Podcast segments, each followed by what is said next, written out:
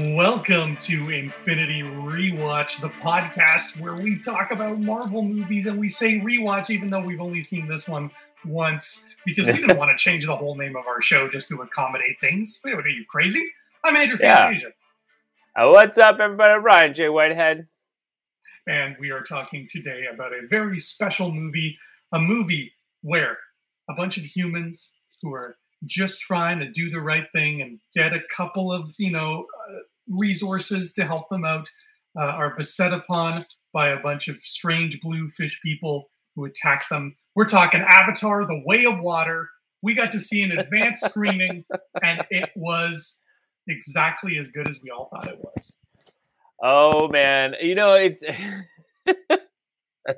I actually was wondering where you were going with it, and then you took me there. You took me to, I which you know, how long is too long for a sequel to come out? You know, that's my little thing on it. You know, especially when it's like a direct sequel. Like I don't know, you look at Bill and Ted's, and you know the, the the last one they got, and it took many years to complete it and make it a trilogy. I get that. That's fine. It, it, it's kind of this age old thing, but Avatar is pretty new, and it took this long for a sequel. This better be a game changing sequel. Yeah, this is this wait is gonna be like I've been feeling this weight. I'm an Avatar fan. I've been feeling the weight, so I want. Uh, there's there's probably going to be a level of disappointment. I think everybody's gonna walk out of that movie feeling like I liked 12 things, but there was eight things where I'm like, why did I wait for that for 13 years? Um, exactly. I feel like that's bound to happen. I think the longest time between a movie and its sequel is Bambi and Bambi 2. I think it's something like 81 years. Just Nah. something bananas like that. Because, you know, the, the world was clamoring in 2009 for a Bambi sequel. So Disney finally delivered. Um, but I, I think that's how long James Cameron said we have to wait for Avatar 3. So, I don't know if I can wait that long.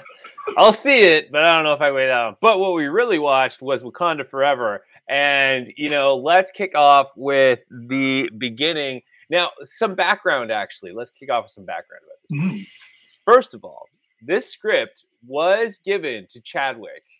Uh, it was ready to go uh, right after, I think it was shortly after Endgame. So this script was done. And then, unfortunately, Chadwick passed away uh, due to his battle with cancer, uh, prostate cancer, I believe it was. And um, and so you know, fast forward to this movie. Now, this movie, it's I, I watched a reviewer and he brought up an interesting point. This movie didn't need to be made. It, it could have they could have been like, you know what, got Black Panther out there, we did it, uh, you know, and that's and that's it. But you could tell and I totally agree with this reviewer. You can tell that this movie, um, everyone was like fully on board and super passionate about making it. Like it needed to be made, and they they made it feel like it needed to be made.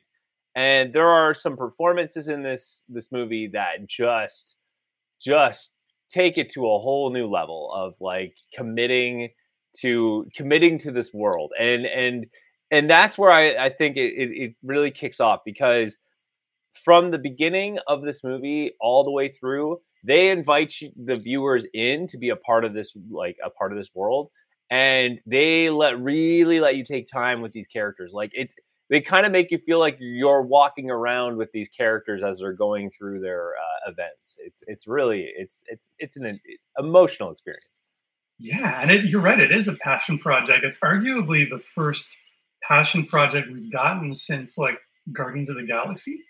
Like they just Yeah. sort of said we need to make this because we need to make this, not because hmm. Feige's spreadsheet said we needed to make this. Yeah, it, that, and and that's exactly it. Is is like this this movie does not feel like a studio forced film. And at first, I'd be like, no, none of those movies do. But there are some movies that's kind of like, okay, this was kind of, you know, pushed out there. But this movie, no, everyone was there for it, and this this is a big. Oh man, this is a big adventure, and it, and it's it's good too because it, when you do that and it and make a character driven experience, you know that you don't have to have action all the time. And this movie proved that. Like I was entertained through and through. And I love action movies as much as the next AD, ADD character. But let me tell you, this movie, when action happens, it is pure glorious. Like it is like like WrestleMania, you know, epic superhero battles. And but this movie takes its time, and it's it's really good. It is a really good film. Uh, taking its time is one of the things I love about this movie because this is a long movie, Ryan. It's a long Um, burn. It's a long burn, but I love that, and I wanted to um, uh, reference our uh, phase four runtime guesses and see how Oh yeah. close we came. So let's. I think. I went way overboard on this one. I'm pretty sure I did. Mm, we were both. What, what do you think you guessed? I, I'm going to say three hours. You did not guess three hours. Um, Oh. You guessed two hours and sixteen minutes, oh, and I also undershot it by quite a bit. I guessed two hours twenty-two minutes. Well, by Price is Right rules, you would be the the winner. Yeah, we both we both underestimated the power of what Ryan Coogler wanted to do. So Mhm. I'm glad it turned out to be much longer than that. So far, you are still the king of guessing runtime, sir. You are the closest on one, two, three, four out of six. Boom. Yeah, but you're catching up now. I'm on I'm on a downward trend right now, so that's that's not a good sign. Ah, we'll see what happens with with Quanta uh, Quantumania. We both guessed the same thing for Quantumania, so we're, So it's either it's either I redeem myself and tie it, or uh, something catastrophic happens. Uh, we or both guessed two ten. or we're both wrong. That'll be. I don't think they've revealed the runtime for it, have they? Not yet. No, it might be too soon. Um, Hmm. but I think our guess of 210 is pretty. I think that's not you know outside the realm of possibility. Those movies, the first two were shorter, but this one's kind of got a lot going on under the hood. So hmm And and so going back to the background of this film, the other interesting thing that we even talked about on our on our previous episode was the name of this movie, which was Wakanda Forever. mm, Now, I if I'm not mistaken, you can correct me if I'm wrong. We were kind of on the side of like, I don't think it needs that that kind of name. Like this is like a when you're ending a trilogy or ending a saga, then you do like a Wakanda Forever kind of name. yeah, Um, and when you see this film, it's kind of fitting. It definitely the theme fits the title. Um, the interesting thing was it was actually uh, going to be based on what I read. It was actually going to be more about like uh, it was going to be like Rise or something, but it was it was the title had more to do with with the uh, the uh, antagonist of this film, who who I love so much. Um, but it was going to be more about him. But then they realized, like, no, this is this is a story about Wakanda. It's not about the like Namor or sorry, uh, yeah, Namor. Uh, it's not about Namor. It's about Wakanda. So like, you can't name the title all about the antagonist in in the sense that they knew they wanted to keep it on the Wakanda side. yeah. I'm I'm still in the camp that uh, this is just me because I'm super old fashioned. I still uh, pine for the days when this movie was called Black Panther Two with a big old Roman numeral because that's what I like to see. Um, I think, though, now that, I, that I've seen the film, I feel like an even more appropriate title than the one they chose would just be Black Panther Forever, because that ends up being the point. Is you Mhm. can you can kill the man, um, but there's just this tradition of having this hero as part of the culture of Wakanda. And they lose sight of that for a bit, but once they bring it back, they realize how important it was to them to have a Black Panther. And it sounds like from now on, they're going to make sure that they always do, thanks to what Shuri does. So that sounds like it would have been a little bit of a better title for me, but I still just mm-hmm. prefer a good old fashioned Black Panther 2 colon Yeah. the of water. well, I mean, I, I like that actually. I would have, I would even like the war, the war on Wakanda. Like that would have been a really cool name as well, uh, because essentially that's what the movie is. Uh, it's a war on Wakanda, and so the movie kicks off with, I think, one of the most interesting things. And we talked about it after the movie was done. But the movie, and so this is where we get into spoiler territory. You've been warned. We're going into the the spoiler trenches. You're going to spoil Avatar one, folks. Yep, we're going in deep into it. Uh, about so, yeah, it's funny how we talk about Avatar because it's kind of related in a way.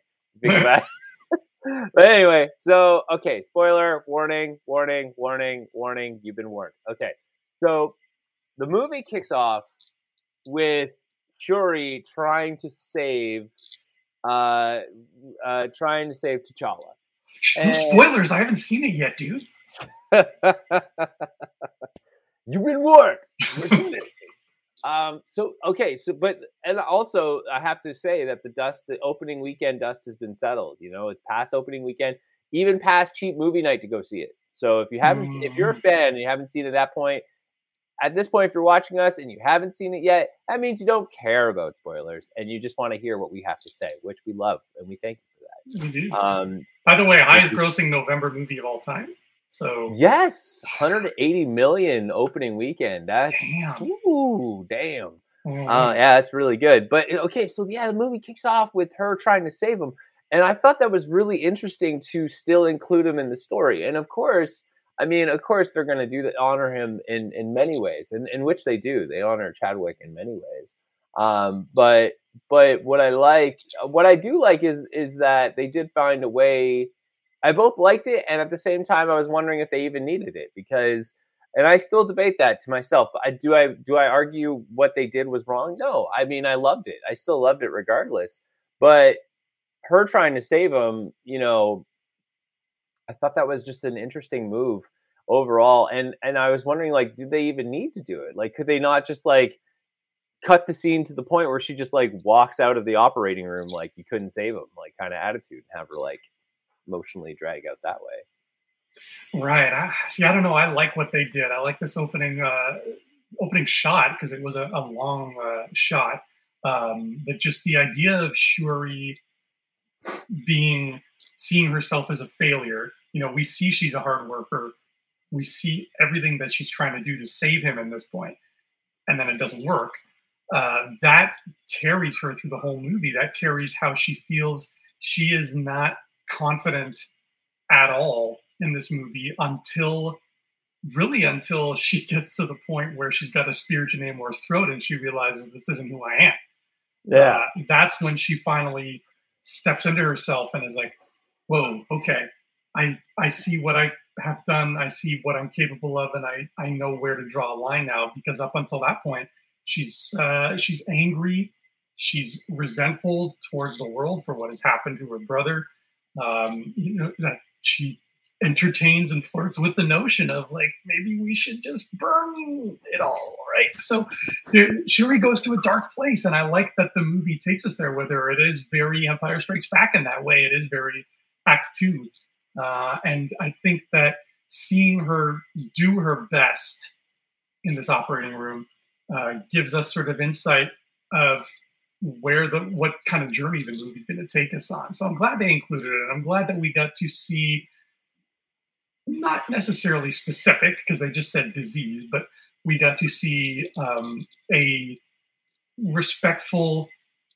fitting explanation as to why mm-hmm. T'Challa's not around anymore. It's not like, yeah. Oh, while you were blinking, he died. Like they, they, they, gave it, yeah, they gave it some meat. They, they put some meat around the story um, I pers- in my own head canon, I like to think that um, it comes from you know he got thrown off a waterfall by Killmonger and was pretty much dead.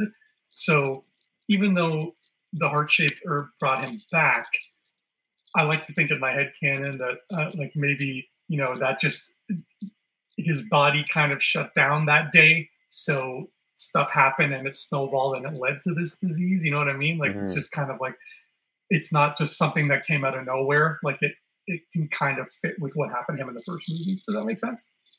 It does. I mean, because like you're right. Don't get me wrong, and I totally agree with it. And it's funny because uh, like I agree that the scene is still relevant. Like it, it does. It has complete relevance. And I'm just like wondering, like, but at the same time, I, I wonder the opposite side. And I think you're right in terms of your head canon. I like how you explain that um, because maybe maybe they didn't have enough because they only had the one herb to save them in the first time. So I don't. Maybe is there more herbs they need? Like you know what I mean? Like I don't know. But there's there's ways to look at it. But I agree with you. It does set the the narrative of Shuri's story throughout the whole movie. And Shuri does a uh, uh, Letitia does an amazing job. Like you really feel the the burden in which she bears of like failure and and losing her, like her like you know uh, true north star essentially and where where do you go from there like where what do you do you know and and then we get a beautiful uh, uh, funeral and just oh my god the, the the the culture they explore in this film is is i mean if you're gonna one thing if you're gonna do in a sci-fi movie if you're exploring culture you need to explore culture like you mm-hmm. need to mm-hmm. explore every view of it uh, and like how people interact with each other and I mean, I love the the the Wakanda salute and everything, and and yeah, and just the funeral scene is is just beautiful, and they they don't cut to anything. Like you walk through the whole thing, and it's it's just an amazing journey. Um, and it's it's it's beautiful. I mean, seeing them dancing and celebrating this person, it's it's uh, just an absolute sight to to behold yeah, we needed that scene. I'm sure the actors needed that scene and they appreciated having it. Uh, mm-hmm. I, I, don't want to give Disney any ideas because we know Disney, Ryan. They will sell anything. But I gotta, I gotta admit, if I had the means to purchase a Wakandan coffin for myself, I, I don't think I'd say no. Those are beautiful. that was a beautiful coffin. It it is it is gorgeous. Um, and it's it's oh my god, yeah, it's gorgeous uh, coffin for sure, and it. I mean, it's again. It, I just love the honor they did to Chaz, uh, Chadwick, and and also and also the character because like the the two brought like the two brought this this character to life. You know, the character from the comics and what Chadwick brought from the character from the comics, and ah, uh, it's like it, it it's uh, it's such an emotional scene. Like it's just you know the the actor and the character will be sorely missed because you know, it was it was it was a match made. It was it was uh, a match made since like you know like all these castings of Marvel that you just now can't see the character any other way. Like I I will I I I encourage them to you know I encourage the mantle to be passed on absolutely. But will I will I still cherish the memory that Chadwick brought to this character? Absolutely. Like his like again he you know, ever since he donned the character, I I can't see anyone else. Like I just can't. No, it's too hard now. It's like picturing somebody else playing Tony Stark. You just can't do that. And I mean, I'm sure the question has been asked before, but I would love to speculate and maybe one day hear from Ryan Coogler himself um, what would be different about this script had we not lost Chadwick. You know, what mm-hmm. if, if Chadwick had just been like, okay, cool, let's do Black Panther two, and I'm fine and we, they made this movie because um, from what you said, it was still about Namor, it was still about Talokan coming up and everything. So what would they have done differently that would have, uh, you know, where would the plot have gone? Um, because mm. I think one of my favorite parts, uh, or my favorite aspects of Wakanda Forever, was something I wasn't really expecting, which is this cool kind of ensemble adventure uh, between Shuri, Okoye, and Nakia. Uh, and just like the three of them hopping around the world, just doing stuff. And that to me was so entertaining. I mean, you take those three, you throw Mbaku in the mix, you got a sitcom right there. Like I'll, I'll watch those four do anything together. So mm-hmm. obviously, it wouldn't. Uh, those four would not have been as prominent had we still had T'Challa. Um, maybe Nakia because of the romance. I probably would have wanted to carry that over, but I'm really curious how uh, how different the movie would be because I ended up really finding a lot of strength and a lot of things to enjoy in the fact that we had these characters now front and center. Um, so I, I, that was a great trade off. They really uh, strengthened and built up the movie rather than letting it fall apart without Chadwick being there. Yeah, I, I, mean, to be honest, I don't think there would have been a lot of changes to the story aside from, you know, I I don't know how T'Challa's story would have grown, I would that that I would definitely love to hear Ryan Coogler's um, story about like how T'Challa's growth would have been in that movie. Because again, I mean, if you leave if you leave off from Black Panther, um, because you can't really count, you know, Infinity War in that story, because even though they do we do spend time with them in Wakanda, you know, he comes off of learning a lot from Killmonger. That's that's where he leaves, you know, his his story arc.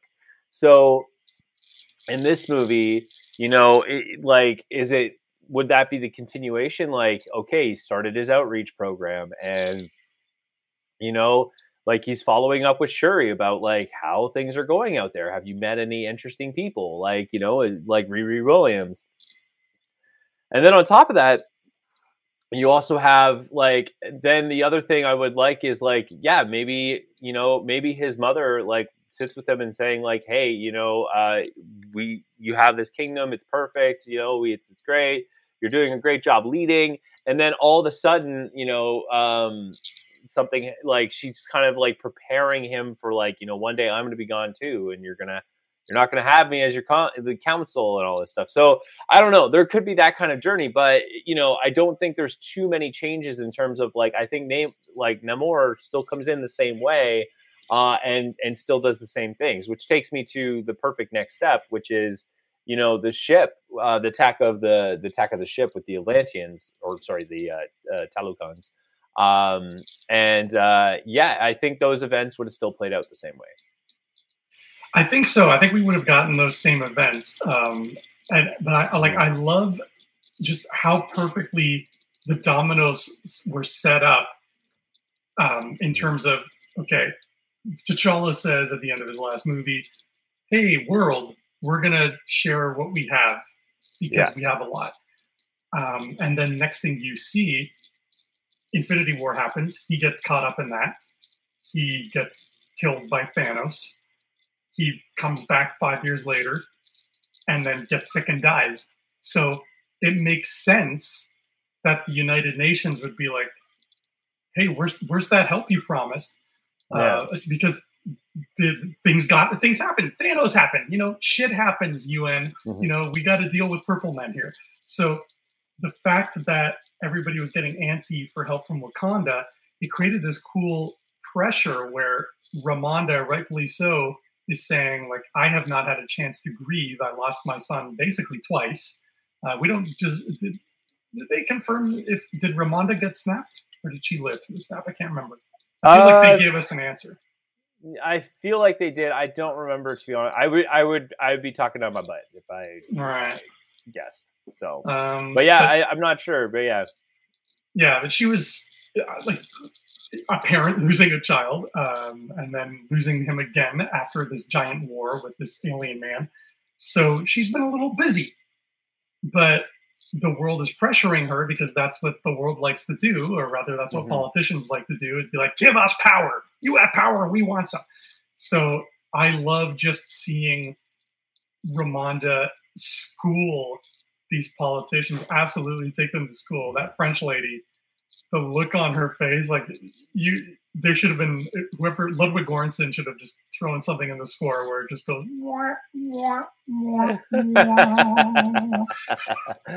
Absolutely. So first of all, before we get to that, uh, I got to point out this this attack on the the, the ship in the Atlantic. Uh, so they send uh, they send people, you know, they send scuba divers down deep into the ocean, um, and with like this cool aquatic gear. Um, and they find out that this there's a drill, and and what's interesting too is because um, they also talk. Wakanda takes the position that they're the only ones who have vibranium, so it's up to them to decide how who they want to give it to, and you know because they're always worried about weaponization or just like you know like well essentially weaponization being the, the worst right. uh, but like it just yeah what are they going to do with it kind of thing and and they have it t- and trust takes time kind of thing and so then what's and I love the the tie-in between these two nations, uh, between Talokan and Wakanda here, because we find out through the story that the drill uh, the the drill's been broken, and the way it's been broken, there's only one substance in the world that can do that is vibranium, which brings up the question: Is vibranium elsewhere? Is is did that meteor break up into pieces and chunks of it are scattered throughout the world? And um, and then when they in, introduce the the the tel- the Talokans, um, I love that they do the siren song, and then the characters all walk like zombies and jump off the ship. It is the so coolest scary. idea. It it is scary, and it's beautiful. The, the song is beautiful too. Like, but it, it is is that that's what even makes it like scarier, I guess. Like, it, it's really cool how they did that. And there's a character. She claims that once you find out who she is, she's gonna change like or you're going to kind of get a better understanding of you know who this character is i still haven't figured it out i don't know who this character is i never i, I didn't even get a chance to catch her name it turns out she's I, i'm pretty sure she dies uh, pretty quickly yeah. um but yeah she, but yeah this soldier comes in onto the boat and she's like this boss woman that just walks around giving people orders and so she's in this room and seeing people just jump off the ship uh, and then the uh, we see the the Talokans come up and uh, they look amazing. They look gorgeous. Oh my god! Um, and then we get the introduction as they try to leave through the helicopter. We get the introduction of uh, Namor, uh, seeing him literally grab a helicopter and throw it into the ocean. Any anytime Namor does anything, it looks gorgeous. Like he just looks like a boss person. And so and he spins um, that helicopter around like he's Mario throwing Bowser. Yeah, just yeah, but it's it's amazing. So so yeah, but then and then the United Nations, yeah, they question it, and and yeah, I love that the Wakandans take a position that um that uh they're the only they think they're the only ones who have it, and it, kind of what's interesting too is that decision or that thought process puts them in a backpedal which is interesting because Wakanda is kind of a, a modest, a modest, but like uh, a modestly confident nation that they're they are powerful. They are powerful and not to be underestimated. Is mm-hmm. is that? But because they start to figure out that they may not be the only ones that have vibranium, it puts them on their back heel and it starts to make them a little nervous. And I love that. I love that. It literally proved that they have a chink in their armor, and and they are now like, what the hell? Um, so so moving forward, we we you know they come back and and you know Ramonda is trying to trying to console Shuri and and you know get her to to talk about her feelings and stuff like that. Um, and it's it's again Shuri does a great uh, or Letitia she does a great job. Uh, again really playing up the burden of like what she went through and uh, so they go out and they have like a you know a mother daughter moment um, again exploring how culture deals with you know awake and, and and grieving and how to move on and everything. Then namor comes out of the water uh, which is again i i think one thing among many things this movie does amazing is they took a character that I, in my opinion is probably the hardest to translate to film and they made him so badass. To make him a tribal leader. Oh my god uh, with the the meso uh, mesoamerican uh, background oh oh my god they couldn't have done it they couldn't have done a better job i don't think they could have made that character any cooler than he is because oh man he is a any scene he has, he is an intimidating. Uh, he is an intimidating man. Whew. Good time. Even just the design they went for, because you look at Namor in the comics, it's kind of goofy looking. He's just yeah. a Mr. Spock looking dude wearing green trunks, and that's it. And he's got some feathers on his feet. Like that's it's the most minimalist look of I think any hero in the Marvel universe. So just the idea, the simple idea of and I don't know what came first. I don't know if it was a chicken or egg thing, but um, if they decided, okay, we'll make the Talokans a Mesoamerican culture, then it fit perfectly. Somebody at some point in the production design team said, let's cover him with uh, royal jewelry that would be worn by monarchs of that culture. And that jewelry can be vibranium. And also, it just makes him look more interesting than just I'm a guy with no shirt, right? yeah. So yeah. It, it just it's this. I want to know what came first. I want to know if if somebody said let's cover him with jewelry first, or if somebody said let's change the culture so it's Mesoamerican first. Like I I can't wait to find out the process of that because it all just fed into itself, and we ended up with this perfect looking Namor. And now every time I see the old Namor, who's just a guy with nothing on but trunks, I'm like, damn, that's lame. I, know, I can't go I, back now. Well, and the other thing too, you know, uh, Namor. You, there's always the comparison between Namor and Aquaman, and they're both they both get a, a lot of humor pushed at them. Um, and here's the thing: is that like I can't remember who came first in the comics. I want to say it's Namor. Uh, yeah, um, Namor's pretty old. I don't think Aquaman Namor, was around that long. Yeah, I mean he's he's one of the he in Marvel, he's like literally the first superhero, is what they say, like the first superhero kind of character. Um, and and you know, but Aquaman, they they beat Marvel to the punch by getting Aquaman out in the open as quickly as possible. Uh, and what's interesting to me is I agree with you. First of all, it's a dude with like green trunks, and I'm not talking like the cool board shorts kind of trunks. No, he's like old school speedo, green speedo with like scales on it, fish scales on it, and he had the little wings on his ankles. Like he does not scream like a, ma- a, a symbol of like manhood. You know what I mean? Like, mm. but in this movie, oh my god, he just the presence this guy brings, and this is his first movie. Not only Namor's first movie, but the actor's first like blockbuster film. so this is, is huge. The pressure is insane and he has. I love he's got like the the nose ring thing, and he's he's got the whole thing um, going. But he comes out and he's like, "Hey, like you know, people are hunting, coming in on my resources, uh, and then you know." Uh, and he's like, I need your help, kind of thing. Like, you know, you need to help me get the scientist, and we need to stop this because you guys have, you know, I've heard about this place. Like, you guys have this stuff too. And so it really sets a whole point. And I love how he tells him, he's like, don't tell anyone about my name and like and he's like or there will be consequences and i love how the they try and man wakanda man it, it, their secret tell their secret keeping is not great because i'm pretty sure they held it for like 20 minutes like they held and like they're like oh we can't talk about him we can't talk about him but that more is coming. And then it's just like okay well you you said it it's out in the open now you know like i'm sure there's technology there they can hear it.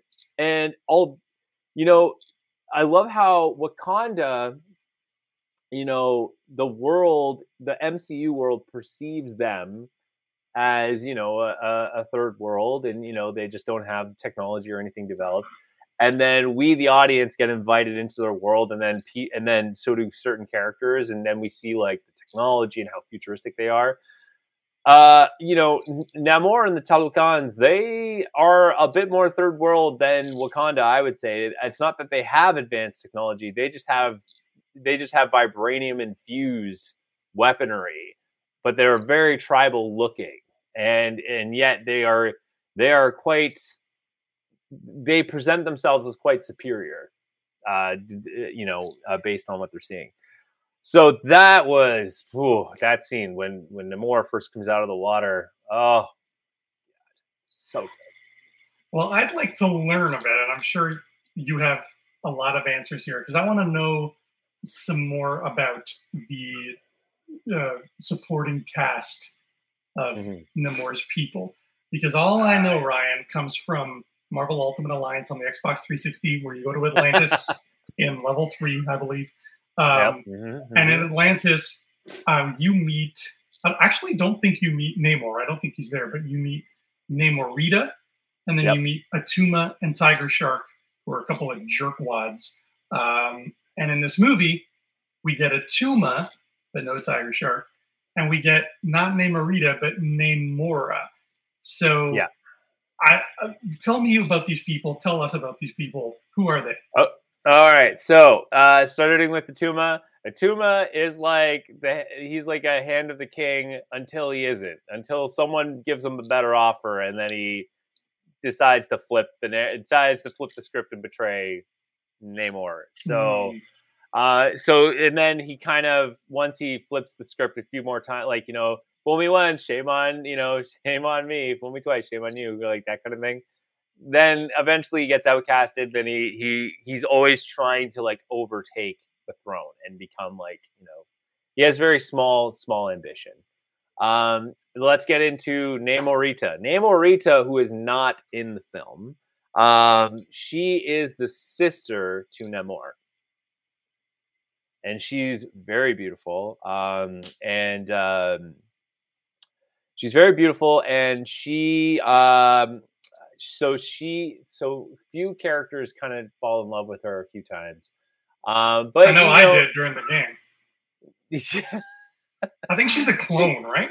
Yeah, I think I think Johnny I think Johnny Storm falls in love with her a few times, but I mean, uh, he, he falls in love with his pencil sharpener if it's, it's still long enough.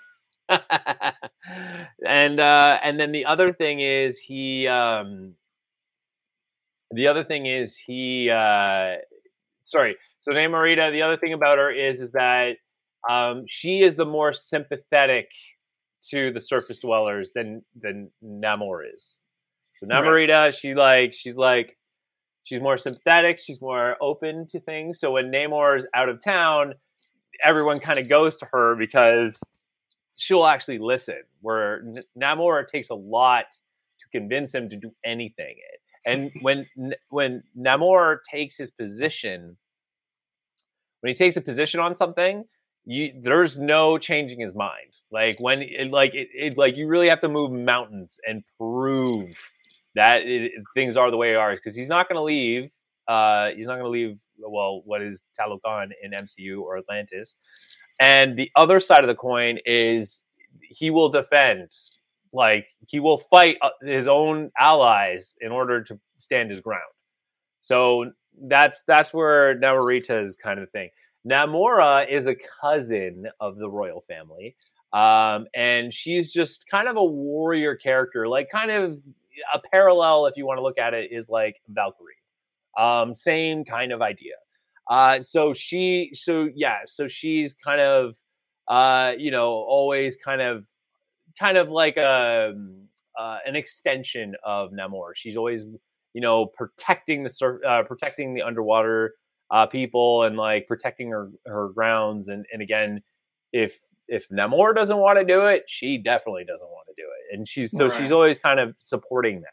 She's a support character to Namor in that in that sense. So those are kind of the main players that we that we have to work with right now. So we haven't even seen uh, uh, um, uh, Namorita yet, but we we might down the road depending on how things go.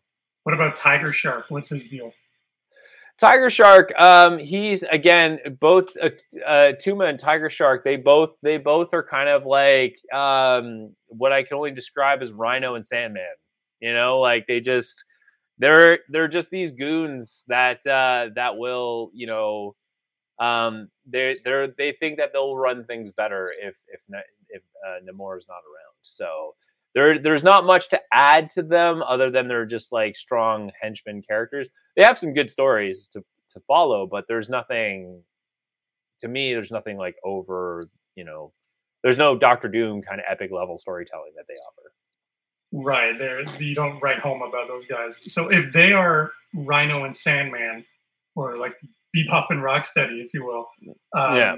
does Namor have a Shredder equivalent that he fights a lot? Well, to be honest, he kind of dances with certain people. Uh, he is his nemesis, if you will, would technically be like Attuma and Tiger Shark, if you will. But the other person that they deal a lot with is Doctor Doom. Doctor Doom, who's a, a pediatrician. That's uh, where he studied medicine. Exactly. Uh, so, so, so, yeah, it's hard to it's hard to say. Um, it's it's again like I can't even really think because like the other thing with Marvel too, like when they do villains right, they do them right, oh, but yeah. there's not that many of them. Like they're like that's the thing. Like they all, and that's the beauty of the Marvel world too, is that they all kind of are all close together, right? So Doctor Doom gives them a lot of problems. Well, um, there's also not too many villains in Marvel United, the board game. So CMON and Spin Master Games, get on that. I'm still waiting for a third season where you just throw a bunch of villains at me. Because that game, mm. is delicious, and I need more. Please, I'm just hook it to my veins. Yeah, Uh, so- Um, one thing that I thought was real cool, Ryan, in this movie that just it made me happy was uh, the, just the little tiny details that they played with in the subtitles. Um, I don't know what the font was that they used, but it was a really cool, sort of ancient looking font, very subtle. And you had three different colors depending on what's being spoken. You got yellow for Wakandan, you got this cool aqua for the Talokan uh, language, and then for every other language, you got white. I just thought that was really, really sweet. I loved how that looked. Mhm. Yeah, There's so many layers of details in this movie that you just want to appreciate. And the cool thing is too is I love how they do it with both the Wakandan uh, closed captions and the Talokan's closed captions, which is they do it in their language first, and then they'll remix the the the letters into like the language we can read. Uh, so I just thought that was really cool. Uh, and what's cool is when you see the Talokans, they're all like symbols, like hi, hi, I can't even say it. Hiero- Hieroglyphs, Hi- hieroglyphs. hieroglyphs. Thank you. Um, but yes, they're like hi, hi, oh my god, they're that word, and then like they translate it. But yeah, and and the other cool thing is too is like you know there's all this talk about mutants um, now in uh, in MCU, and we get introduced to technically our first mutant, which is um, Ms. Marvel. hmm But what's interesting is we are introduced to the first mutant, which is Namor. Um, now he's the first mutant in terms of publication order, because I think isn't Apocalypse the first, first, first mutant? Yes, uh, Apocalypse is technically the first, first, first, first, first mutant, uh, but Namor is the first published mutant, and then Cool. come later the X Men. So we need a scene where he meets Ms. Marvel, and she's like, Mhm. "You know what's cool? Being a mutant." And he's like, "Yeah, that is pretty cool." And there's a knock at the door, and they open the door, and it's Kelsey Grammer as Beast. And he's like, Yeah. "Hello, would you like me to read you from James Joyce?" And I just go nuts in my chair. That's what, that's what has to happen now. What I was hoping for in this movie, speaking of um, speaking of uh, just kind of hopes and dreams here, uh, is what I was hoping for is after this whole movie is because I knew there was going to be a like you see in the trailer, there's going to be an epic battle. I was Mhm. hoping uh, Namor would like lose and and just get totally just just just like knocked for a loop, and he gets left like he gets deserted and uh, he ends up because he's he's washed ashore. He ends up making his way as an as kind of a nomad and like kind of forgets himself because like maybe he got concussion or something, an untreated concussion or something that made him lose his, his memory. And I hope they did how they find him in the comics, which is he goes to a bar and he has a huge beard. And uh, I think, if I'm not mistaken, on the news, it's like uh, a missing um, uh, a nation that we didn't even know existed has come to United Nations and they're looking for their their king. Uh, they know he's alive, but they don't know where he is, and then they show a picture of him, and uh, or like a drawing of him, and and Johnny Storm is in a bar, and he looks at this homeless guy, and he uses his flaming hand and he burns away the beard, and it turns out to be Namor, and he's like, "Oh my god." I was hoping that would be an end credit sequence. I was like, that would be so dope. Is you like introduce Johnny Storm like that, and that would have been so cool. Johnny Storm not respecting anybody's boundaries. Just like here, let me burn your face. Well, no, because like obviously he figured it out. He's not just gonna do it to anybody. But yeah, no, it was it was such a cool concept, and I was like, that would be the dopest end credit sequence. I like just as like a fan to see the Fantastic Four like finally up there, or at least one of them would be uh, so cool. Yeah, they're they're taking their time. They're drip feeding that announcement to us. It'll it'll get here when it gets here. Um, but I didn't know anything, pretty much nothing about her until we saw this. But I am now a fan of Ironheart, Ryan. I think. Oh, Ironheart is yes. cool. the introduction of Riri Williams. So she kind of finishes off the first act into in and leads us into the second act of the film. Um, and I loved her her humor on point. She has great comedic timing. Um, and uh, and then on top of that, there's a lot of things I liked about this character. So first of all, this movie does an incredible job introducing us to new like Marvel characters, like big Marvel characters. And Ironheart was fun. She's a fun character right from the beginning. And they do a good job, uh, kind of like this classic Marvel style storytelling of like, we know, okay, there's American scientists who made this scanner who could detect vibranium. And Wakanda's like, what? Like, who? Like, how? Now, of course, my comic book brain was like, there's only one American scientist who could ever get that good, and that's clearly Reed Richards. But of course, you have to remember there are other super smart scientists. Reed Richards may be the smartest, but there are other super smart scientists. And um and so yeah, so they go to find out who it is. They find out it's Riri Williams, and uh, and she's like a, a tech wizard.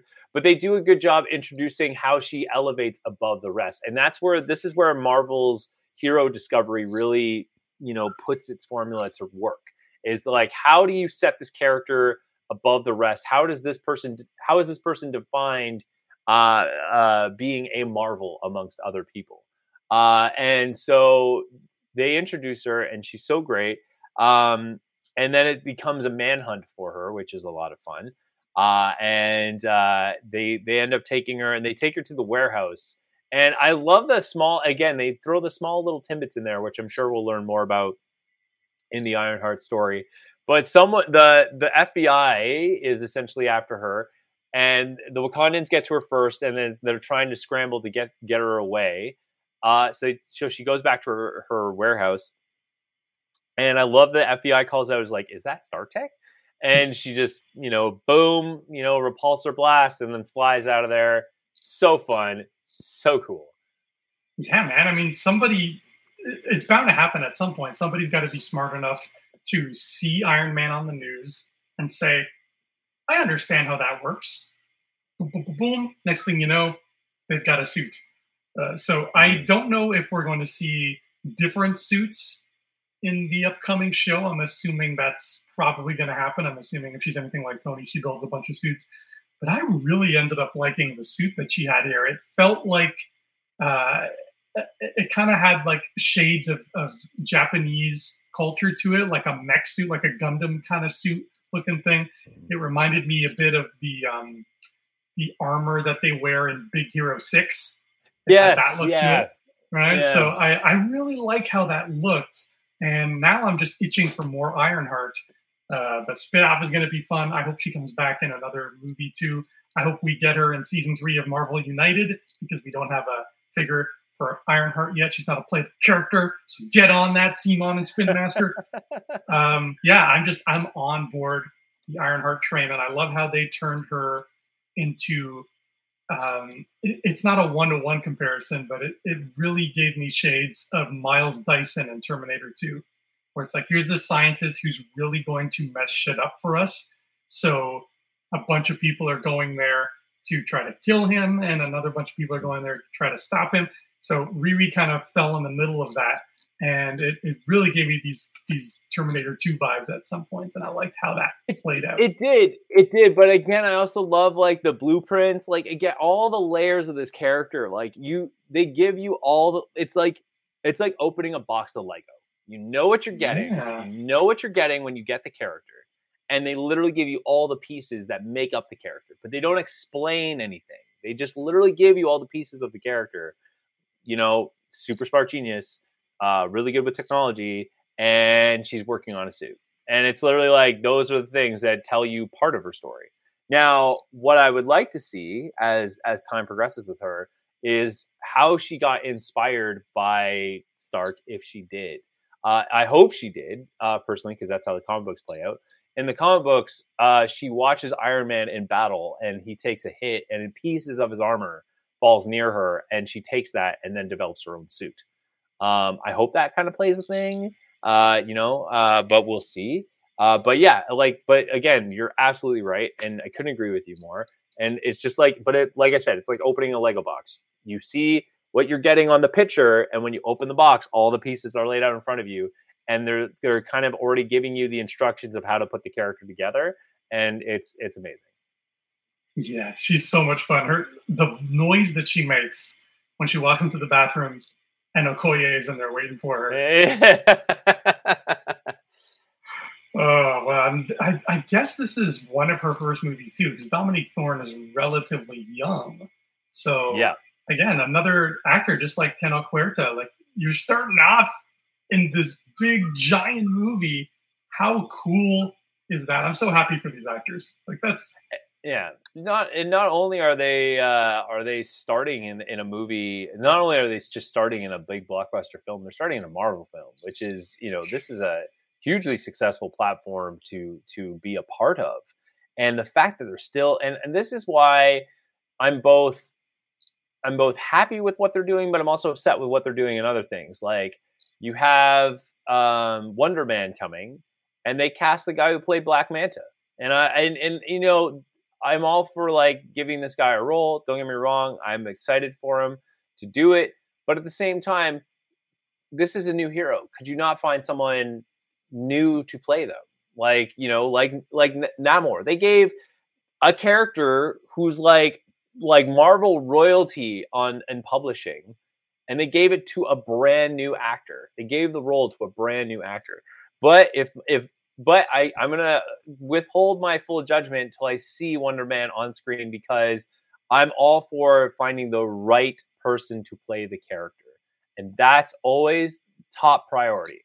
And that's why you know I love the Robert Downey casting. I love the Chadwick Boseman casting for Black Panther. Uh, you know there are people who are doubtful of Chadwick being able to play T'Challa, and I'm all for that. And I'm all for I'm all for like finding the right person to play the character. But at the same time, like I love when they find someone new, like someone net new in the movie industry, give them a role like this because essentially now, like they they have now had a role in a super successful platform. So now they can go out and just be in more projects. They can do more.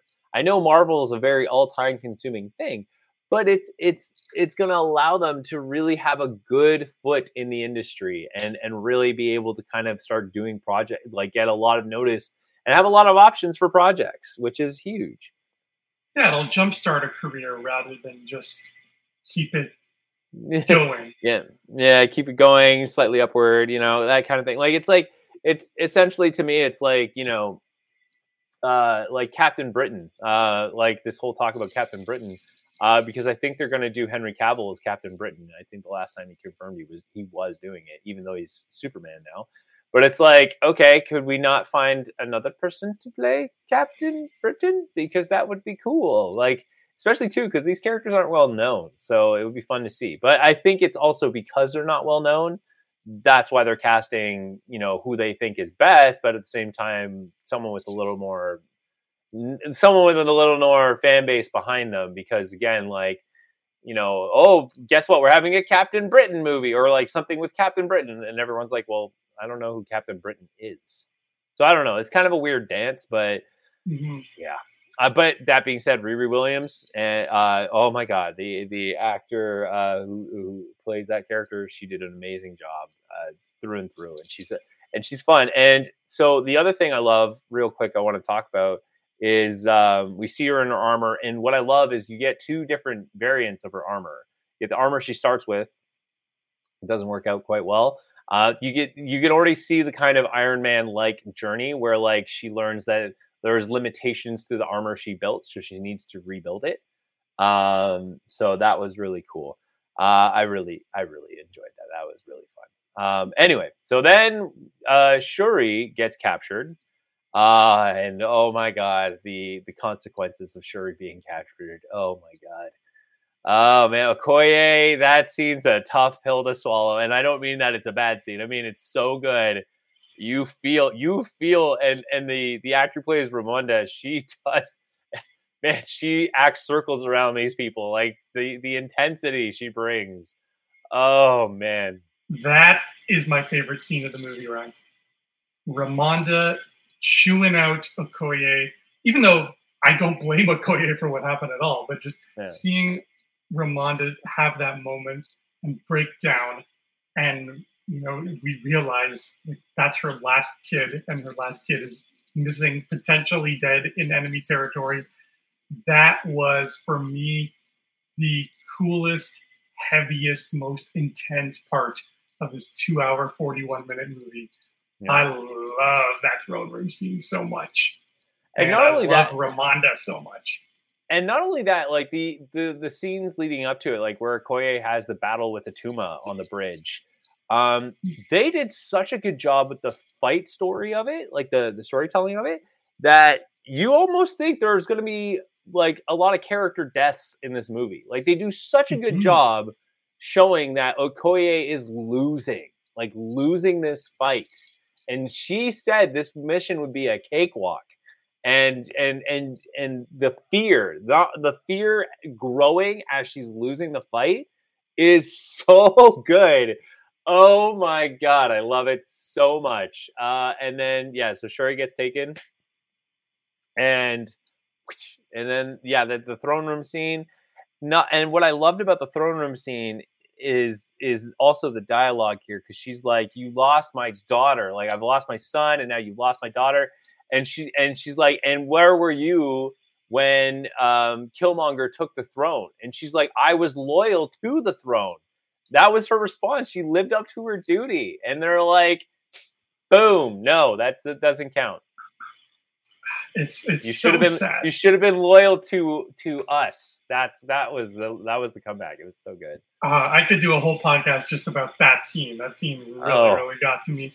Uh, yeah. And this this bridge fight gave me the thing that I always say I want, Ryan, uh, because it, it kickstarted this thing where you have a bunch of heroes and you have a bunch of villains who are not nameless goons, but actual villain characters with names and powers mm. and they start forming rivalries. Because when we get to that climax and Okoye locks eyes with Attuma again, you know it's on. Yeah. And that makes me so happy and excited. And they pair it up so that Ironheart uh, is fighting Namora. Like they, they just they create the rivalries that I love to see. And I think I mean Attuma got his ass handed to him in the end by Okoye, but I think the dude's still alive. She just knocked yeah. him into the water really, really hard. So rivalry. I want to say that happened more. Please oh, absolutely, more. absolutely. And the, the other thing too, um, yeah, you're right. Like the bridge scene sets up so many things so quickly. Um, it's it's amazing, and and then we also get uh, Valentina coming back. It's good to see uh, Julia Louis Dreyfus uh, doing her thing. I think she's great in the Marvel Cinematic Universe as like a anti Nick Fury. I think is the best way to describe it. Uh, but she's so much fun. Uh, but yes, the mm-hmm. bridge scene is amazing. Oh my god! And the throne room scene following that is also amazing. And the other thing, uh, the, the other thing I have to say about the throne room scenes overall, and and a character who is in them is Mbaku. Mbaku is so fun in this movie, but it's fun in a smart way because he has grown so much. Because uh, like if you look at the first movie and how T'Challa learns a lot from Killmonger. Mbaku learns a lot from T'Challa, and yes. and and the relationship they built, even though they have opposing views, they find a middle ground that they work in, and he becomes such a genuine character, and it's. And, and and I I think we talked about this after the movie, but someone was saying like like he's a bad he's a bad like in the comics he's a bad character like he's a bad guy and I'm like, you know what though? Like Mbaku kind of it, he's he's a he's a one-dimensional character with a lot of extremes in the comic books. Like he obviously like he uh he obviously thinks vibranium is a disease to Wakanda and he doesn't want any technology. He wants to just stay like the nation that they are and like be remote. And he'll do he'll go to extremes to make that happen. And what I love about this version of Mbaku, the MCU version, is they gave him much more growth as a character. Like he is now more of an anti-hero than just a villain. Like he's moving up the ladder. Like he could be a hero at one point. Like he could go full hero status. And in this one, I would say he definitely plays to the side of the hero. But because if you look at the scale, he's kind of he's he started bad and now he's in the middle and now he's now he's trying to be trying to be good so he's moving it along. And i think it's brilliant. I think it's absolutely brilliant what they did with this character. Absolutely. I think they could have they could have kept him kind of a one note like oh you know i'm i'm a mountain this mountain part of wakanda and wakanda needs to be back the way it is. He's like no. Like he actually considers all the options and he, he plays such a mentor figure. And i love like he comes and you see it you you kind of see his example when he first comes in and the the the river tribe talks about how namor uh, surpassed their security and got in and he's like they should be dead. Now why are they even here? Like they should be exiled and you know just like the other guy like they should be gone and they're like whoa whoa whoa whoa whoa whoa. Can't just do that right? But like he, he i love that he comes in with the carrot and he's just like why are they here? Why are they here? That carrot looks delicious by the way Mbaku yes. steps up man he's he was my favorite character in the first movie and he just he keeps that through line going uh, yeah. and i love what they did with him like you're saying um, in terms of how he has changed while staying the same. Yeah. Uh, and I don't even know if he's aware of it, the character, which is great. But he spends most of the first movie wanting to be T'Challa, wanting to be in T'Challa's shoes, which is yeah. King King of Wakanda, the most powerful Wakandan, right? He wants to be T'Challa.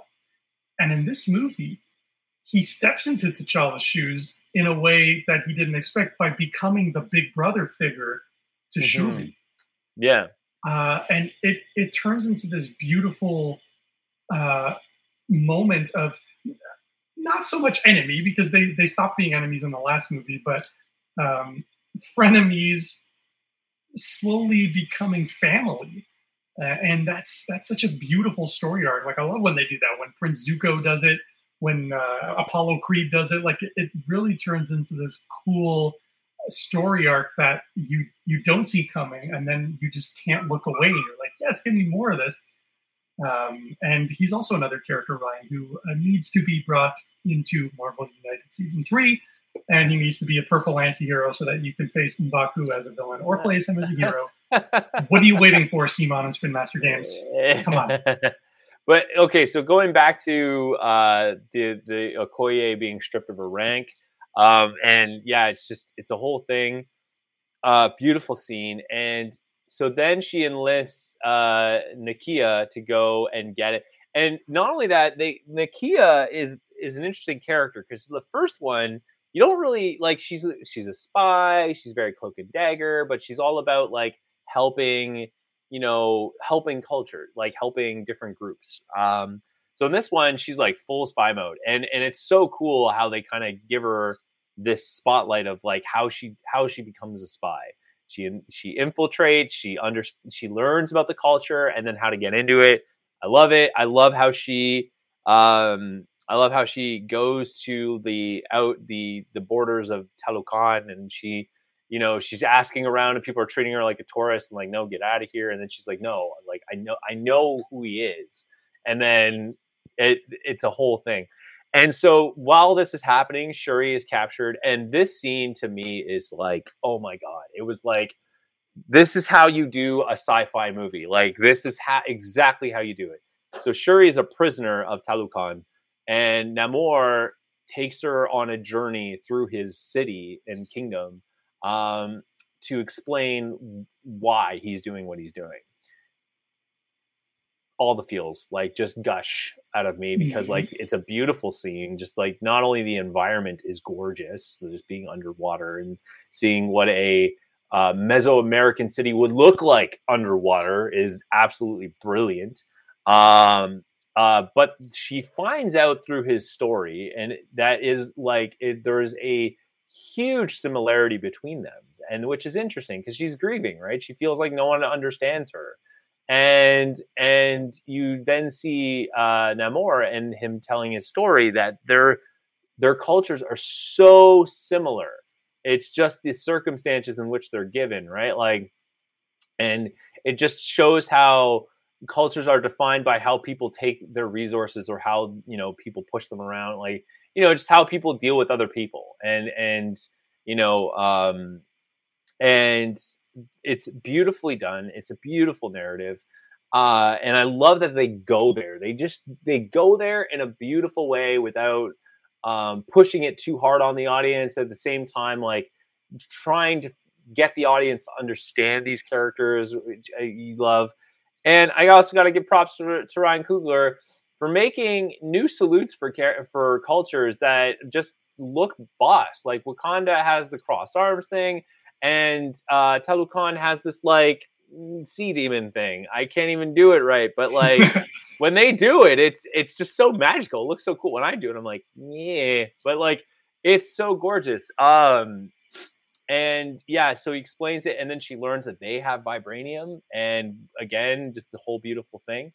Uh, I'm gonna just rush over it a little bit here because I'm kind of in rant gushing mode, but uh, so as this is happening, uh, there's a rescue mission being there, and uh, Ramonda blows the horn, gets Namor to leave, and Shuri goes back to her cage, and then um, Nakia gets them out, uh, and she shoots. Uh, she she shoots one of the. Uh, is it Namora? I think it's Namora. She shoots. It's um, not Namora. No, she shoots like uh, just, a, just another just servant. Person, yeah. yeah. So she kills that person, and, and, and Shuri's like, no, we need to save this person, or else this is a declaration of war. Yeah. And so everything is justified, and nothing is skipped over, like everything. So she shoots him, boom, uh, or shoots the servant. Servant's down. Shuri's trying to save him, doesn't work. They get Riri Williams and Shuri out. Uh, and take them home. Uh, and Ramonda is interesting because she's like, I just want my daughter back, like you know. And he's like, he's like, you like the the more with intimidation, man. Oh my god, just stares down Ramonda, and he's like, like you know, you are either our ally or you are our enemy. You make a choice, and like that sounds like some he, Anakin Skywalker talk to me there. yeah, exactly. And it's like you know, only a Sith deals in absolute, but like, oh my god, it the intimidation stare down they have is is epic. Um, and you know what? You and, brought up the seashell, and I forgot about that. But what a great uh, way to make Namor just come across as this weird, creepy dude. Like, first of all, he comes up out of that lake in front of Ramonda and Shuri in the dead of night. It's just like, hey, what's up? I'm a fish king. Um, and he gives them this ultimatum. And then he just hands them the seashell and says, when you're when you have what I want, just blow into this. Trust me, I'll hear you. Like that's so creepy. I know. He's, he's it's just he does intimidation so well. Um, and so he comes back to realize that they killed his servant. And I love the scene when he goes to, you see it in the trailer where he, he descends to the throne and he does a speech about how he's been blind to trust. And that is so good. Oh my God. He's like, we've been blinded. I've been blinded by trust and now they've taken advantage of me. We are going to war, and it's it's so cool. Uh, get gets me so pumped. Um, and uh, they're all like Talokan, Talokan, like they're they're screaming, and thus begins the Battle of Wakanda, and it's so good. Oh my god! water starts flooding in and just war breaks out and everyone's freaking out. It's so good. And like, oh man, I just that whole war scene is fun. Like the way uh, they do Namor in the movie, even though you know it's CG, the way he moves around so fluidly is just so gorgeous to watch. Like he comes out of in and out of the water with such ease and the strength they the I am always very critical of how you display superhuman strength in a movie because it's either too cheesy to believe or it when it's done right it looks scary as hell and Namor's strength and the the uh, the Talokan strength is really something to behold in this movie. Like they, everything they do looks so strong, and it's so much fun to watch well, they were really smart to set it up the way they did because mm-hmm. you only ever like the first time you see Namor, he's Super Marioing a helicopter in mid-flight. So that's their way of, I guess, telling the audience who doesn't know this character, mm-hmm. this guy is like four levels of strong. So when we see him later cutting through the water like a fish and jumping up and down, like we know Wakandans can't do that. They're just regular people who have cool technology. So that was the movie's way of telling us with the helicopter, this guy can do stuff that you know Shuri and T'Challa aren't able to do. Even, right. You know, even with their suits, like they have limitations. So that was a, a nice little shorthand way of introducing what you can do, and then seeing him jump around on the water. Uh, they really embraced the uh, the aquatic parts of Namor without making it look dumb and cheesy. Uh, my my personal favorite cheesy superhero thing that uh, they were used to show how strong somebody is is like somebody's lifting like a, a little a little like barbell with two black balloons on it that just have like one ton written. That's my favorite. it's so true. but um, but yeah, when when Namor does anything in this movie that involves strength, it looks it looks like it involves strength, but it shows how superhuman it is. And also, I forgot, like leading up to the events of the war, he explains his story about how he's born. And I, I got, I can't believe I didn't even talk about this.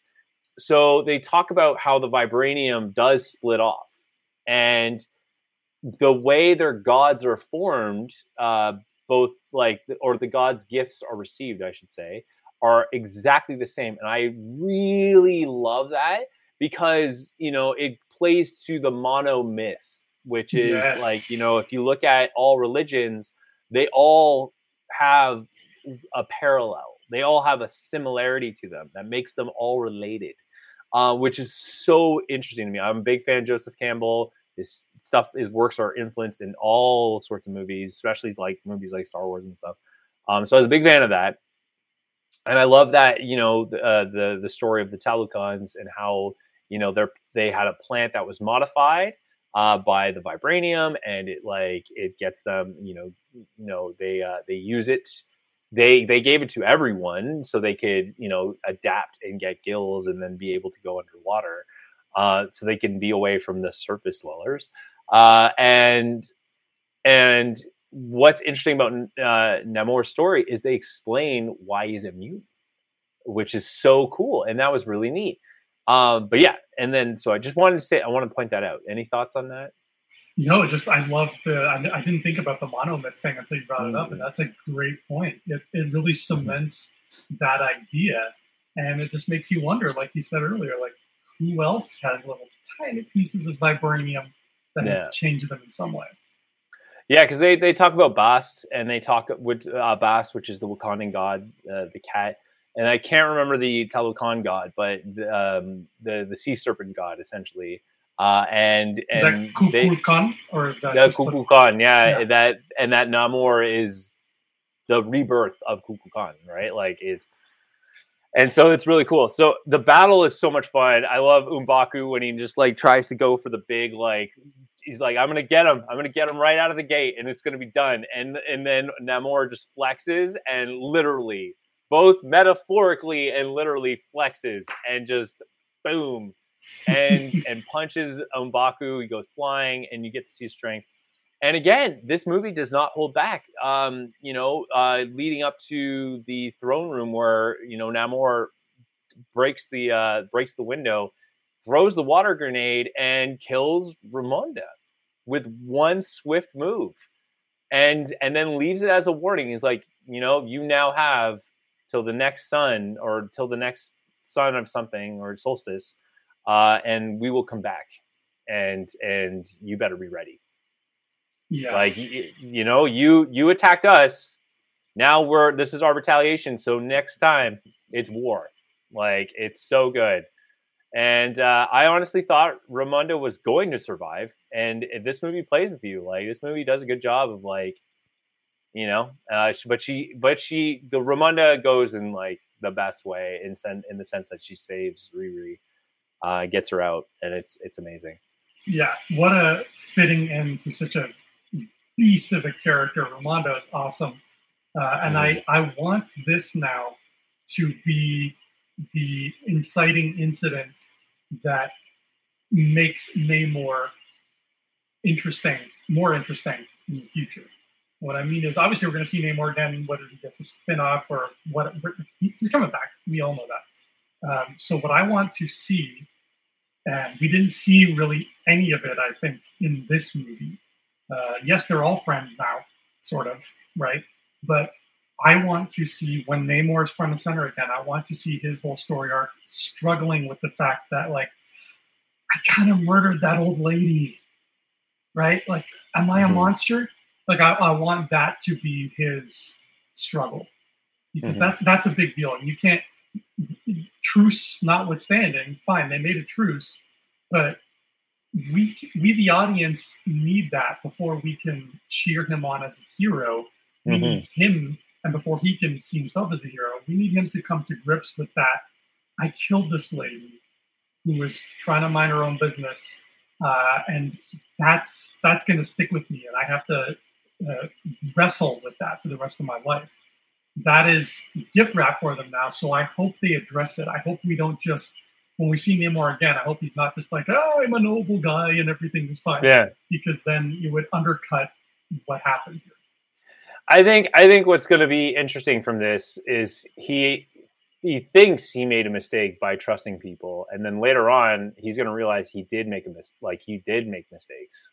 And he's not like a great king. Like he has to he has to earn he has to earn what it is to be a true king, which I think is the theme of like to, to be a true leader, I should say.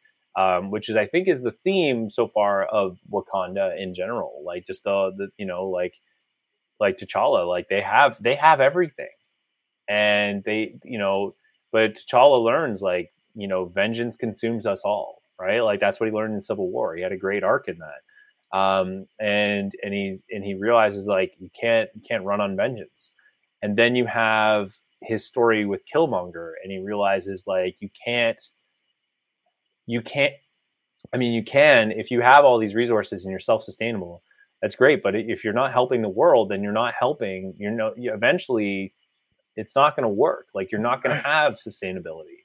Um, and so I think that's the journey here. And and so Shuri, what's beautiful is Shuri goes through the same journey. And Shuri's transformation. So in the beginning of the movie, she's trying to work on a synthetic, uh, a synthetic herb that will play up to the heart shaped herb, but she couldn't find the the solution, the formula to figure it out to get the same results. Um, but she does find out uh, through Namor that the, Namor gives her the bracelet, and then she's able to do it. So yeah, in the in the final battle, like yeah, I, I think there, you know, the final battle, which is amazing. Like Wakanda goes on their own terms, fights ne- and Namor, and, and gets into in, in, you know the whole thing.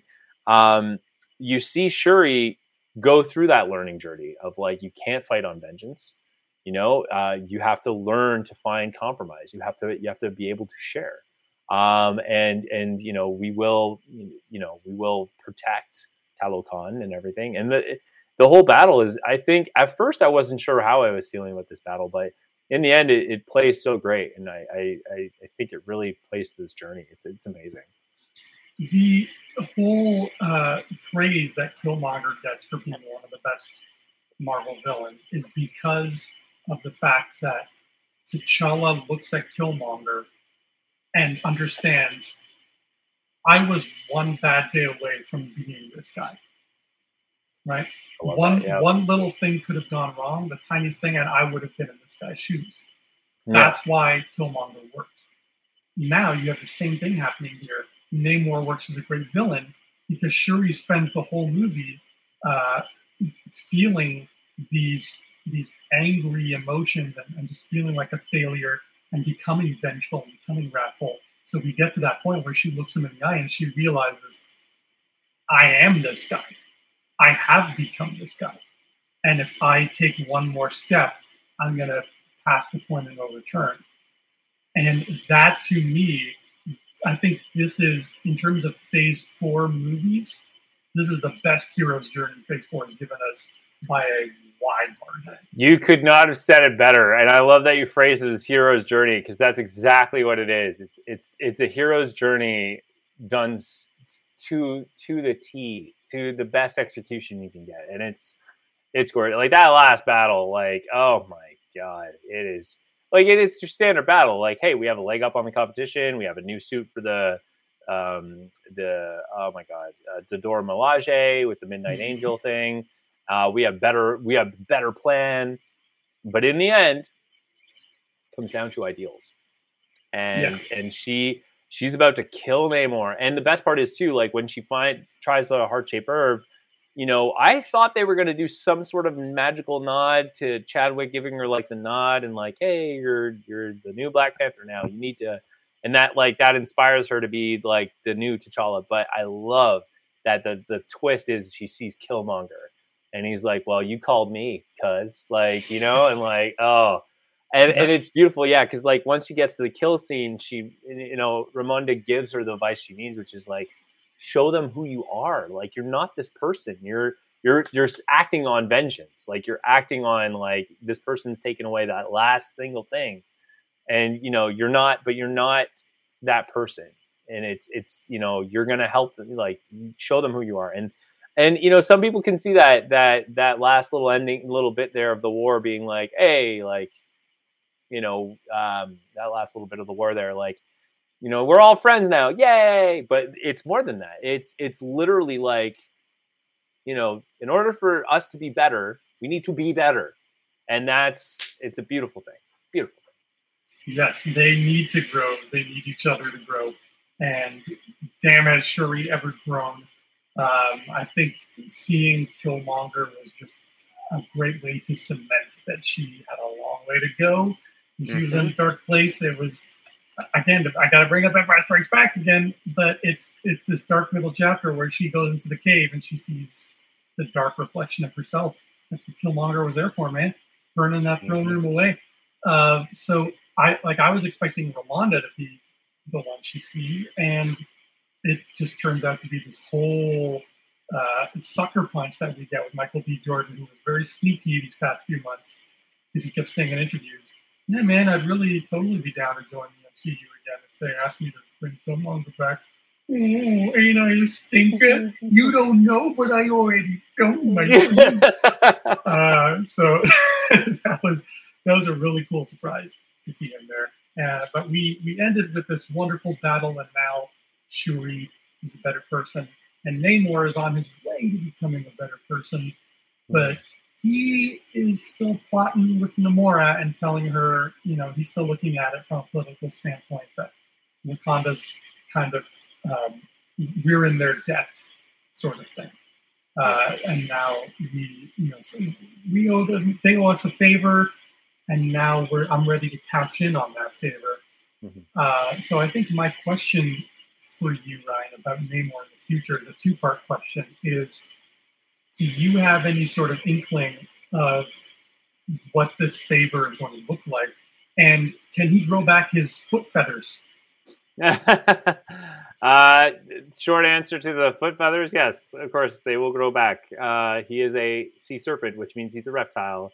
So he's, uh, no, that's just me making up logic. But yeah, he will, he will, he will recover. Um, but in terms of the debt they owe to Wakanda, uh, it's a similar journey to Mbaku, man. They gotta work. They gotta work their way up. They gotta just you gotta play along and do do the best they can to support Wakanda and however they see fit. Um, personally, I think I think it there's going to be a similar theme of a greater force is going to come uh, and and take what they want, uh, and and that will that will rally Namor to come to their aid and repay the debts. I mean, it's a hard debt to repay, being that he killed, you know, Shuri's mother, but but he will. I think. I think that will be a long. I think he'll make big big waves, all pun intended.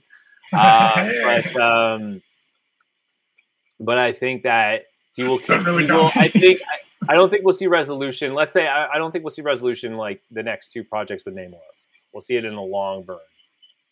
Yeah, I'm cool with that. We, we got we got Tenoch Huerta for plenty of time, so just mm-hmm. let them pace themselves. So as we draw to the end of the movie, surprise, shock, gasp, Nakia and T'Challa got themselves some. They had a hot, wet, hot Wakandan summer, mm-hmm. which was the alternate title for this movie. Um, and uh, now we got a little boy. That's right. So all, all I can say, comic book wise, to this is that he does exist in the comics, uh, but he doesn't exist in the six one six universe. He exists in the eight three eight universe. Um, but there's a great storyline. You can actually see him in another uh, animated film, uh, Azuri. Uh, is it Azuri? Azuri. His, his uh, name was Azuri uh, the second or something like that. Uh, I think his name was Toussaint. It's something French because they're engaged. Yeah. No, no, yeah. They, but when he says his Wakanda name, I think it's like Azuri, uh, Azuri uh, T'Challa the second or something like that. Oh, okay. Uh, and so yes, he does. He does exist in the Marvel Comics world. Uh, there's an animated movie called uh, The Next Avengers, and it's all like the kids. Uh, but his mother was not Nakia. His mother was Storm, and he mm-hmm. actually shoots a lightning. Yeah, that's right. In the comic, Black Panther and Storm um, have some vibranium. They have a very complicated relationship of yes. comic. Uh, in fact, the two of them take the leadership of the Fantastic Four at one point. If I remember. They do. So, yeah, those two are all over the place. Um, we got this kid, and I can't help but think, Ryan. I personally, I don't necessarily think I want this. I don't know if I don't want this, but I, mm-hmm. I wouldn't say I want this. But I feel like because the kid is named T'Challa, I feel like something's going to happen where they're going to use Kang to like speed, speed up time in him, and then he's like, "I'm an adult now. Let's go be Black Panther." Uh, I don't know. Um, it could it could very well happen. I'm sure Marvel will find a way to do it, but at the same time, I think it. I think it's it doesn't serve that purpose. I think what purpose this serves is that that things move on.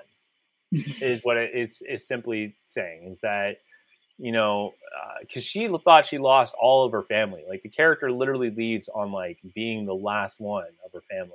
Yeah. Um, and and then this is it's it's it's in him is the symbol of hope is is literally that things will be better and things can move on. So I don't know if he will serve later on as a new Black Panther. He may be a variant uh, Black Panther in some way, shape, or form. But I don't know if he's just going to take over Shuri just like that and like you know that be the end of it. Um, I just think that it serves that purpose of like you know because like literally moments before she throws in her her funeral outfit to just be a symbol of like the grieving is over and then literally the second that happens we get introduced to the sun and and it's literally just like a whole thing so yeah it's it's it's i don't think i i, I wouldn't even start thinking that yet I, I just don't it's too way too soon and it's literally just it's it's i think it's just meant to be a symbol it's it's it's yeah. just to, to, stand as a symbol but overall i was very moved by it yeah and i prefer it that way as a symbol i mm-hmm. prefer it as something like you said, to just show Shuri you're not alone. You did not lose yeah. everybody, and a piece of your brother lives on. Yeah. That's a wild little emotional period to put on the end of this movie. Uh, and I think. I'm glad there was no other post-credit scene.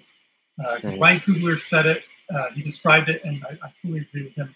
Where to fit the the emotional ride that this movie wanted to take you on, it, it would do it a disservice if you have this moment and then you know after the credits you have like hey it's me i'm, I'm tiger shark right like, you don't want to you don't want to do that so I'm, I'm glad that they they found a fitting end for this they found a fitting end and it just wraps up everything so yes uh, so unfortunately we lost a couple people that we got to put in the Marvel Memorial Cemetery, right? We got to put T'Challa and Queen Ramonda.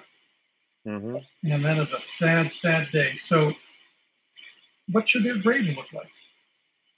I don't know, man. I, I just literally, I think it sums it up best. Wakanda forever, man. These these characters and the legacies they've created. I would just leave it as Wakanda forever, and that and it leads to why the movie's named so aptly. Yeah, I think you're right. Just a big statue of them. Um, maybe like for Ramonda, like a bust of her her crown, like her headpiece. Uh, yeah, and you said Wakanda forever. That I think that sums it up beautifully. You can't do better than that. Um, I think it's time that you and I arranged a heart to heart. Things don't need advice from little hornbills for a star. This is a surprise Lion King podcast, but also it's time for us to rate the movie. Uh, so, if you're just joining us for the first time, first of all, welcome. Second of all, uh, we rate the Marvel movies on a scale of zero Infinity Stones to six Infinity Stones. And if we really, really like it even more than that, we give it an Infinity Gauntlet. Uh, and last time, uh, or not last time, but two times ago, on the Doctor Strange Multiverse Madness episode, Ryan, you went all out. And you gave two gauntlets. Uh, so that's also uh, in new, new ranking that you need or something. So Ryan, where do you fall on Black Panther: Wakanda Forever? What do you give it? I give it two gauntlets. Give it two gauntlets. Oh my god! I would only because they had a tall order bringing Namor to. Uh, uh, they brought a tall order bringing uh, uh, Namor to life. So it's it, and and honestly, I also give them a second gauntlet because there's no. This was a hard movie to do. Oh yeah. Can't say it other than that. Like, I, as someone, as someone, I, as someone who you know would love to have been part of this film, um, when presented saying we're moving forward with this film, I would have the hardest time being like, how how can I move forward with this? But and that's the point of the whole movie is how can you move forward? Um, and it's it's it's just a huge and I, I it, it just screams like huge passion project and it was so well received. It, it's just it deserves everything it gets. Wonderfully said.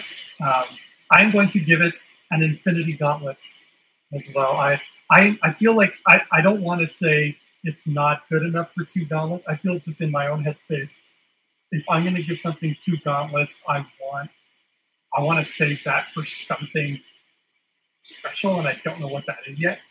Um, but I'm not saying it's like an eight out of ten. I'm saying it's a ten out of ten. Like it, it is, it is an Infinity Gauntlet. It just um, for me there is uh, it, it's a beautiful touching, very difficult story to tell, and they told it.